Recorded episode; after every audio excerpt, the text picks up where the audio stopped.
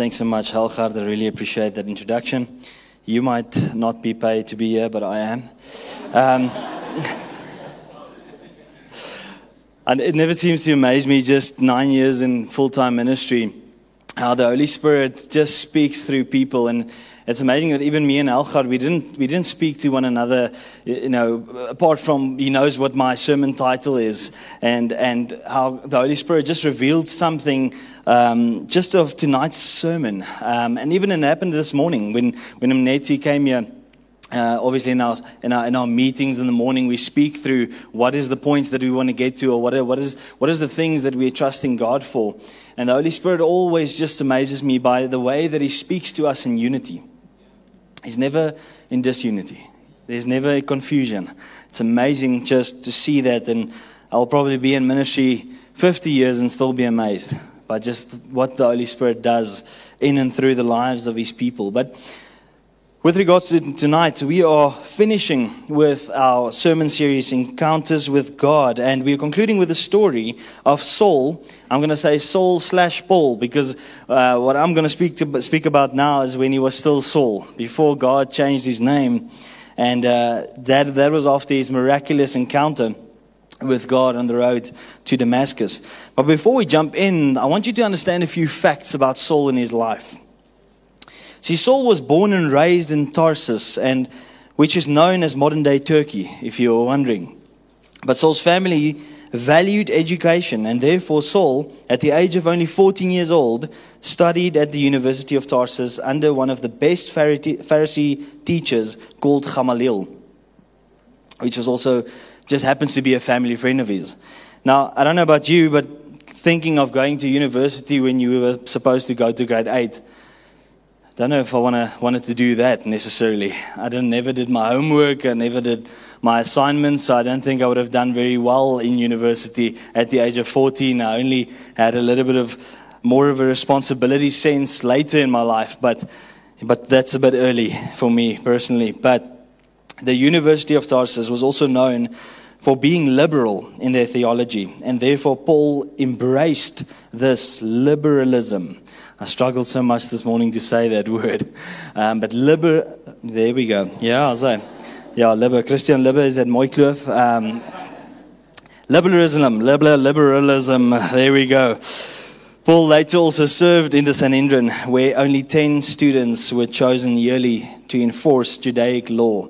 And isn't it amazing that in, in Paul's life, he wasn't liberal just because he wanted to be? It was something that was taught to him in the University of Tarsus. And that's why, even in the way that he lived his life, he went all in at all times. He was never at a space where he went in half measure.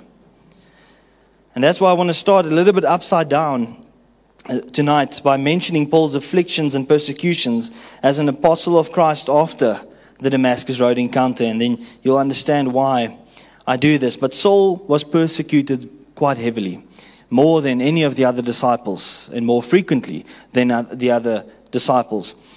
You see, he wasn't a disciple, obviously, he only had this encounter with God in the Damascus Road, but he went so far as to listing the afflictions or the, let's say, persecutions he went through in 2 Corinthians 11, verse 24 to 27. You can read them with me. But he says, Five times I received at the hands of the Jews the 40 lashes less one. It's interesting that he says that like that, but if you understand Jewish law, is they couldn't go past 40 lashes there, so they stopped at 39 because it was custom to do so. That's why he says um, 40 lashes less one. And then he continues, he says three times. Now, I don't know about you, but even that first part would have been enough for me to pro- probably quit ministry if that was the case. But he went, he goes along and he says, Three times I was beaten with rods. Once I was stoned. Three times I was shipwrecked. A night and a day I was adrift at sea, on frequent journeys in danger from rivers, danger from robbers, danger from my own people, danger from the Gentiles, danger in the city, danger in the wilderness, danger at sea, danger from false brothers, in toil and hardship through many a sleepless nights, in hunger and thirst, often without food, in cold and exposure. I don't know about you, but I consider it suffering when I haven't ate or drank something in four hours. Or when I'm sitting in traffic once every two months. Or when load shedding hits. That's my suffering. And then you see the life of Paul and what he went through and how faithful he was with, with the word that God gave him and ran with it. And then I asked myself this question what comfort am I in in my own life? What is the things that I held dear in my own life that makes me miss what God has called me for? And that takes me to my first point. Sometimes we are very sincere, but sincerely wrong. You see, Acts 9, verse 1 to 8 speaks about how this all started for Saul. And he says, But Saul, still breathing threats and murder against the disciples of the Lord, went to the high priest and asked him for letters to the synagogues at Damascus, so that if he found any belonging to the way, if it speaks about the way, it speaks, it speaks about the first um, Christians. And he says, men or women, he might bring them bound to Jerusalem. It doesn't even say he was chosen to go. It says he went to the high priest and asked him for the letters at the synagogues uh, to go to Damascus, so that if he found any belonging to the way, men or women, he might bring them bound to Jerusalem. He was so faithful. He believed so much. He was so sincere in his beliefs that he wanted to go himself. He says, I'll go. Send me. I will do it. And then he goes further and says, now, as he went on his way, he approached Damascus, and suddenly a light from heaven shone around him. And falling to the ground, he heard a voice saying to him, Saul, Saul, why are you persecuting me? And he said, Who are you, Lord? And he said, I am Jesus, whom you are, whom you are persecuting.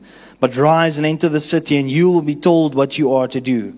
The men who were traveling with him stood speechless, hearing the voice, but seeing no one. Isn't it amazing that Jesus speaks to him and he says, I am Jesus, whom you are persecuting. And he doesn't even go on to explain who he was. He just says, This is what you are to do. The authority. Why? Because they knew who Jesus was. This was not even a year and a half later when Jesus hung on a cross. So they knew. This, the word spread all around the city. So they knew exactly. And even Paul knew exactly who Jesus was. It says, But rise and enter the city, and you'll be told what you are to do.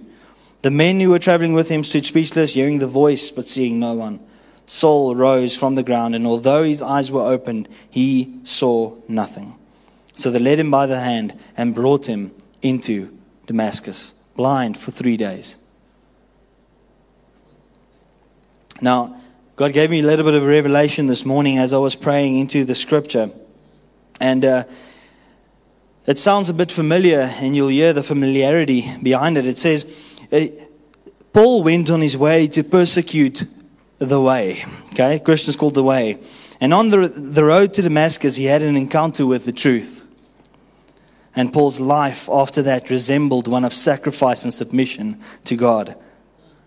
Let's talk about an encounter about, with Jesus, where Jesus, remember the words in John 14, verse 6, where he said, I am the way, the truth, and the life.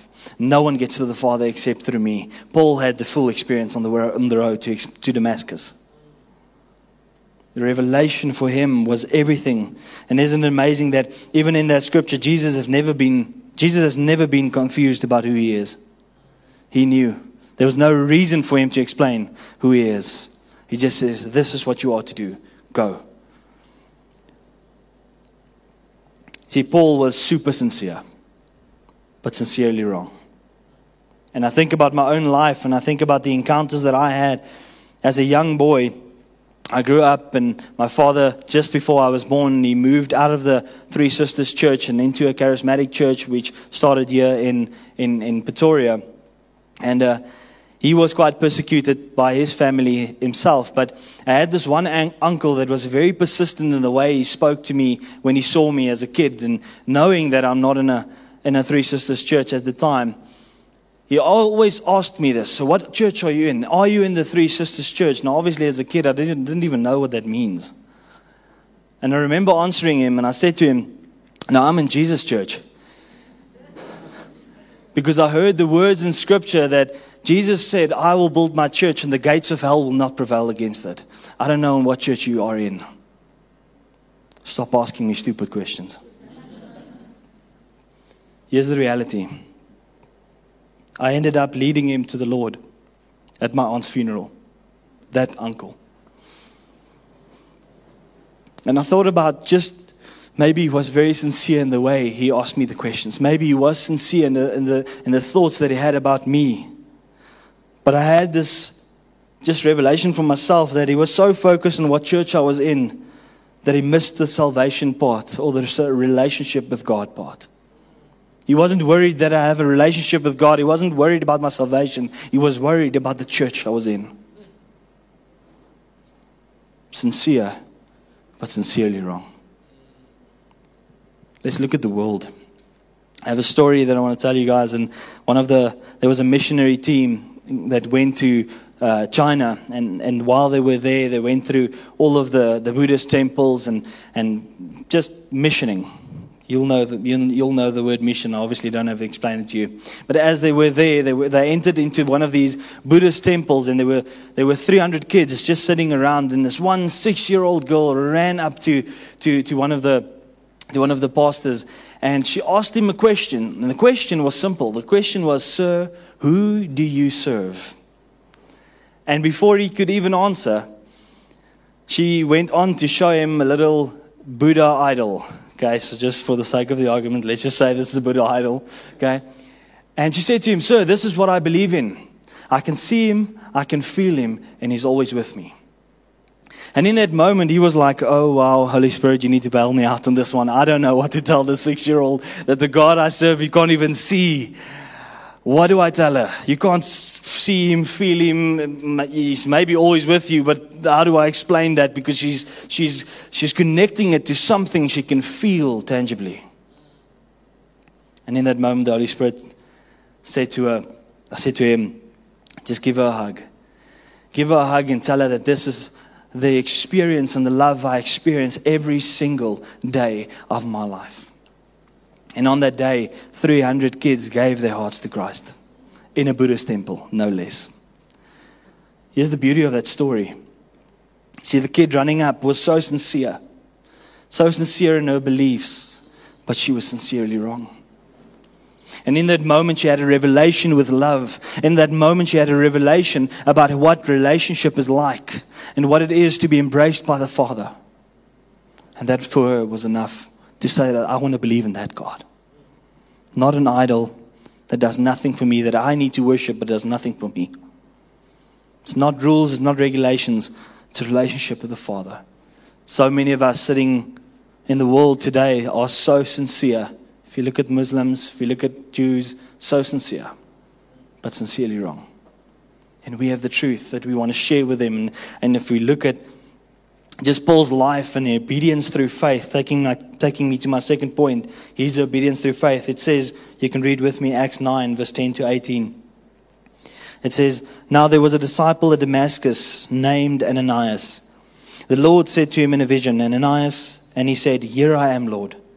And the Lord said to him, Rise and go to the street called Straight, and at the house of Judas look for a man of Tarsus named Saul. For behold, he is praying and he has seen in a vision a man named Ananias come in and lay his hands on him so that he might regain his sight. But Ananias answered, Lord, I have heard from many about this man, how much evil he has done to your saints at Jerusalem. And here he has authority from the chief priests to bind all who call on your name. But the Lord said to him, Go for he is a chosen instrument of mine to carry my name before the Gentiles and kings and the children of Israel. For I will show him how much he must suffer for the sake of my name. So Ananias departed and entered the house, and laying his hands on him, he said, Brother Saul, the Lord Jesus, who appeared to you on the road by which you came, has sent me so that you may regain your sight and be filled with the Holy Spirit. And immediately something like scales fell from his eyes, and he regained sight. Then he rose and was baptized. See, if you look at the scripture, it wasn't just Paul that had an encounter with God, it was Ananias as well. Remember, Paul's name would have ran quite, quite through like all the cities around. Everyone would have known who Paul was because he was persecuting Christians. Even some of the disciples fled to other areas when they knew Paul was on his way. See, the reality was even Ananias had to have obedience through faith. Not knowing what the outcome will be, not knowing how the picture will look like at the end. But he had an encounter with God and he said, Lord, I will be obedient even if I don't know the outcome. And there we see just Paul, that God has chosen him as a chosen instrument of mine to carry my name before the Gentiles and kings and the children of Israel. So the reality is that Paul was chosen instrument. No matter what his, what his history was, no matter the circumstances, the situations that he faced prior, he was a chosen instrument in the hands of the Father. And tonight, for all of us sitting here tonight, we are chosen instruments to go share the truth to a lost and dying world. We cannot sit here with the truth and keep it ourselves. And it says, and immediately something like scales fell from his eyes and he regained sight. Then he rose and was baptized. This is amazing that Paul immediately responded with obedience and saying, I want to be baptized and then I want to go and share the gospel. I want to share the truth that I've heard. You see, the reality is the response of the redeemed should always be obedience. Our response can never be anything less than obedience. The words coming out of our mouths should be, Your will be done, not mine, Lord. I want to submit my life to you, and I don't want to miss a moment where you're sending me to lost people. I don't want to miss an opportunity to share the gospel. I want to be open, Lord, so sensitive to your word. Even if I don't understand everything, I will obey Jesus with everything inside of me. I want to tell you another story in another mission trip in the middle of Botswana. There was a a, guy at my previous church who called him Koos. And um, he, he went to, as he went to Botswana, he had quite a lot of, um, let's say, missions that he, that he, that he, that he held in, in Botswana. And as they were driving on the back routes of Botswana, obviously there's, there's certain areas in Botswana that you will drive and drive and drive and there will be nothing. It's just nothing all around you. It's just the bush. And at the side of the road, as he was driving with his bus, there was a black lady sitting on the side of the road. And obviously, in the middle of nowhere, there's no houses, you know, near. So he was like, okay, let's just stop and ask this lady, is everything okay? You know, does, does she need anything? Can we minister to her? And as he was getting out of the, out of the bus, the lady, the first question the, the lady asked him, because uh, could speak a bit of uh, Setswana, obviously the language that they speak in, in Botswana. And the first question that she asked him is, What is God's name? right from the bat. Not a high, not a, what is God's name? And he said he answered Jesus, and she was like, okay, great. picked up her things and she walked. And he's like, whoa, whoa, whoa, whoa, whoa, please, please, please, please, please. You need to, you need to explain something to me. Why did you just ask me the question, what is God's name? And then you are satisfied with my one liner answer, Jesus. What, what, what happened in your life? And she, she continued to tell him a story that as a young girl, the, at, at the time that she was sitting next to the road, she was already 80 years old. But when she was a young girl, at six years old, she had the responsibility of the family to go out in the field and look for deer or animals that they can hunt so that they can eat the next meal. So her father would send her out and say, please tell me where the, where the animals are at so that we can go hunt. So she was basically just the, the scouting uh, person. She went out and looked for them and then go, went back and gave some feedback and then they would go hunt. And she says, as a six year old kid, she would go out in the field and she started speaking to someone. And she was like, okay, Lord, just, you know, not Lord or whatever she called God at the time. But she was like, I, I need to, I need to make this process a little bit easier. I want to, I want to get the animals easier. I want to, I want to be able to provide for my family in a way that I can give feedback. And then as she was speaking to God, God was starting to speak back and telling her, and it took, at first it took four hours, and then it took two hours, and then it take, took like 20 minutes. And she got so good at it where God is leading her to the animals so that they can be hunted and they, so they can have their next meal. Isn't it amazing that she's had this relationship with God her entire life, she, and she didn't know his name? She didn't have a Bible, but she had a relationship with God a living relationship with God. And in a dream, God told her in a vision that I'm, that I'm going to send a bus. There's going to be a guy that coming with a bus. Now you have to understand where she's staying, she's never seen a white person before in her entire life. So in a vision, she's hearing the words that there's going to be a white, bald guy coming, getting out of a bus. He will speak to you. You can ask him, What is my name? And he will tell you. So she made the journey to the road to sit there the entire day until the bus came. And for Mkoos, this was the encounter that he will never forget in his entire life. The beauty that so many times I think about Europe and I think about Asia and I think about the ones that we, we live in an age where there's so much evidence for the existence of God and yet, here's a person in the middle of nowhere, believing in God, having a relationship with God, and not even knowing His name. And we have everything to our disposal. We have church, we have the Bible. And yet, we struggle to believe sometimes. Yet, we struggle to be obedient in faith. Here's this lady basically being an example to all of us having a living relationship with God. Every day she spoke to Him, every day she had an encounter with Him. Every day He was real to her more than probably He is to us in the middle of nowhere. And we ask the question sometimes, but what about the people that never heard the gospel? What about the people that never would have the opportunity? God will know the answer. God will be the one that reveals himself, but it does not take the responsibility from us to be obedient in faith and saying, Lord, please send me. Send me. If I need to be the one taking the good news of the gospel, Lord, send me. I don't want to miss it. My next point is the truth and nothing but the truth.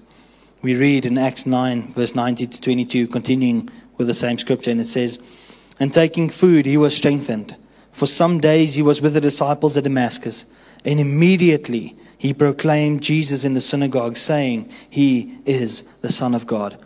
Isn't it amazing? It says the words immediately. There was not a gap where he waited, yeah, but I need more Bible knowledge, yeah, but I, I haven't been to church enough. I, don't, I haven't heard the gospel enough to share it. I, I, haven't, I don't have the experience. Maybe send Mauritz because he's done it before. No, no. It says immediately he proclaimed Jesus in the synagogues, saying, he is the Son of God. A guy that literally studied his entire life, grew up studying in university under one of the best Pharisee teachers, immediately responded and said, Jesus is the Son of God, because an encounter with God was enough for him to say, I want to believe in this Father. I want to believe in this God.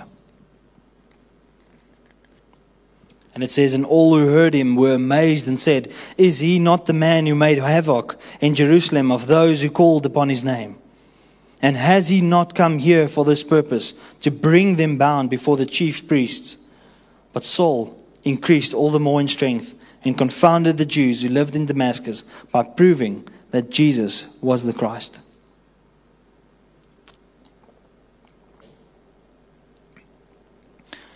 See, Paul was seeking the truth and nothing but the truth.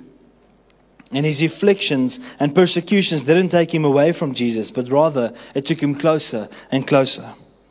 His unwavering commitment to serving Jesus was incredibly inspiring. So let me remind you once again what he went through. That first scripture. Five times I received at the hands of the Jews the 40 lashes less one. Three times I was beaten with rods. Once I was stoned. Three times I was shipwrecked. A night and a day I was adrift at sea. On frequent journeys in danger from rivers, danger from robbers, danger from our own people, danger from Gentiles, danger in the city, danger in the wilderness, danger at sea, danger from false brothers in toil and hardship through many a sleepless night, in hunger and thirst, often without food, in cold and exposure. See, here's the reality. Paul never wavered from his commitment to serve God. I don't know if you know how stoning worked in that time, but they would throw you into a pit. And then in the pit, they would throw rocks at you. And the last rock would be the biggest one they could find. And they would push it into the hole so that they would make sure that the person they were stoning was dead. And they thought he was dead. See, Paul's persecutions and afflictions was a thing that he called, literally, in one of the scriptures, he called it minor afflictions. Man, a minor affliction is load shedding for me. He says that was minor afflictions. Isn't the beauty of what Paul's life just signified, writing 13 of the books in the New Testament? Living a life where he's sacrificial. Didn't, he didn't care about his own comfort. He didn't care about the things. Literally, after he's been stoned, he stood up and went to the next city and preached the gospel again, as if he didn't learn a lesson. Isn't it amazing? And then I ask myself about the comfort that I live in in my own life. Hmm. Hear this quote by John Ruskin. It says, God will put up with a great many things in the human heart. But there's one thing that he will not put up with in it, and that's a second place. He who offers God a second place offers him no place at all. I'm going to repeat the scripture. Ach, the scripture, the quote. It says, God will put up with a great many things in the human heart, but there's one thing that he will not put up with in it. And that's a second place. He who offers God a second place offers him no place at all.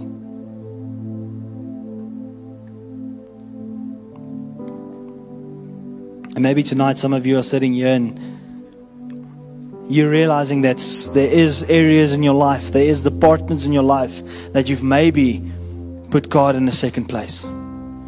That He's maybe taken up a second place in your life. Maybe it is your work keeping you busy. Maybe it's your studies. Maybe it's your relationships.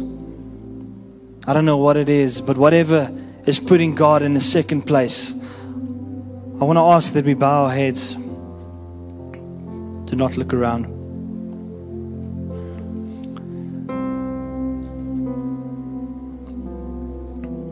Maybe you are still struggling with certain religious worldviews, you don't understand everything yet or maybe a religious mindset in certain areas and need Jesus to reveal himself to you, or you're just praying for a fresh revelation tonight that God will reveal himself to you once again. And maybe there is certain areas in your life where you were sincere, but sincerely wrong. And you may be you may be asking God, like David frequently did, say, Lord, come and search my heart for any iniquities. If there's something that is not bringing you praise or honor, I want to bow down before you, Lord, and surrender them before your feet tonight. If any of those things apply to you tonight, won't you just put up your hand and take the boldness and say, Lord, I've put you in a second place. I don't, I don't want to do this any longer. I see their hands. I see them.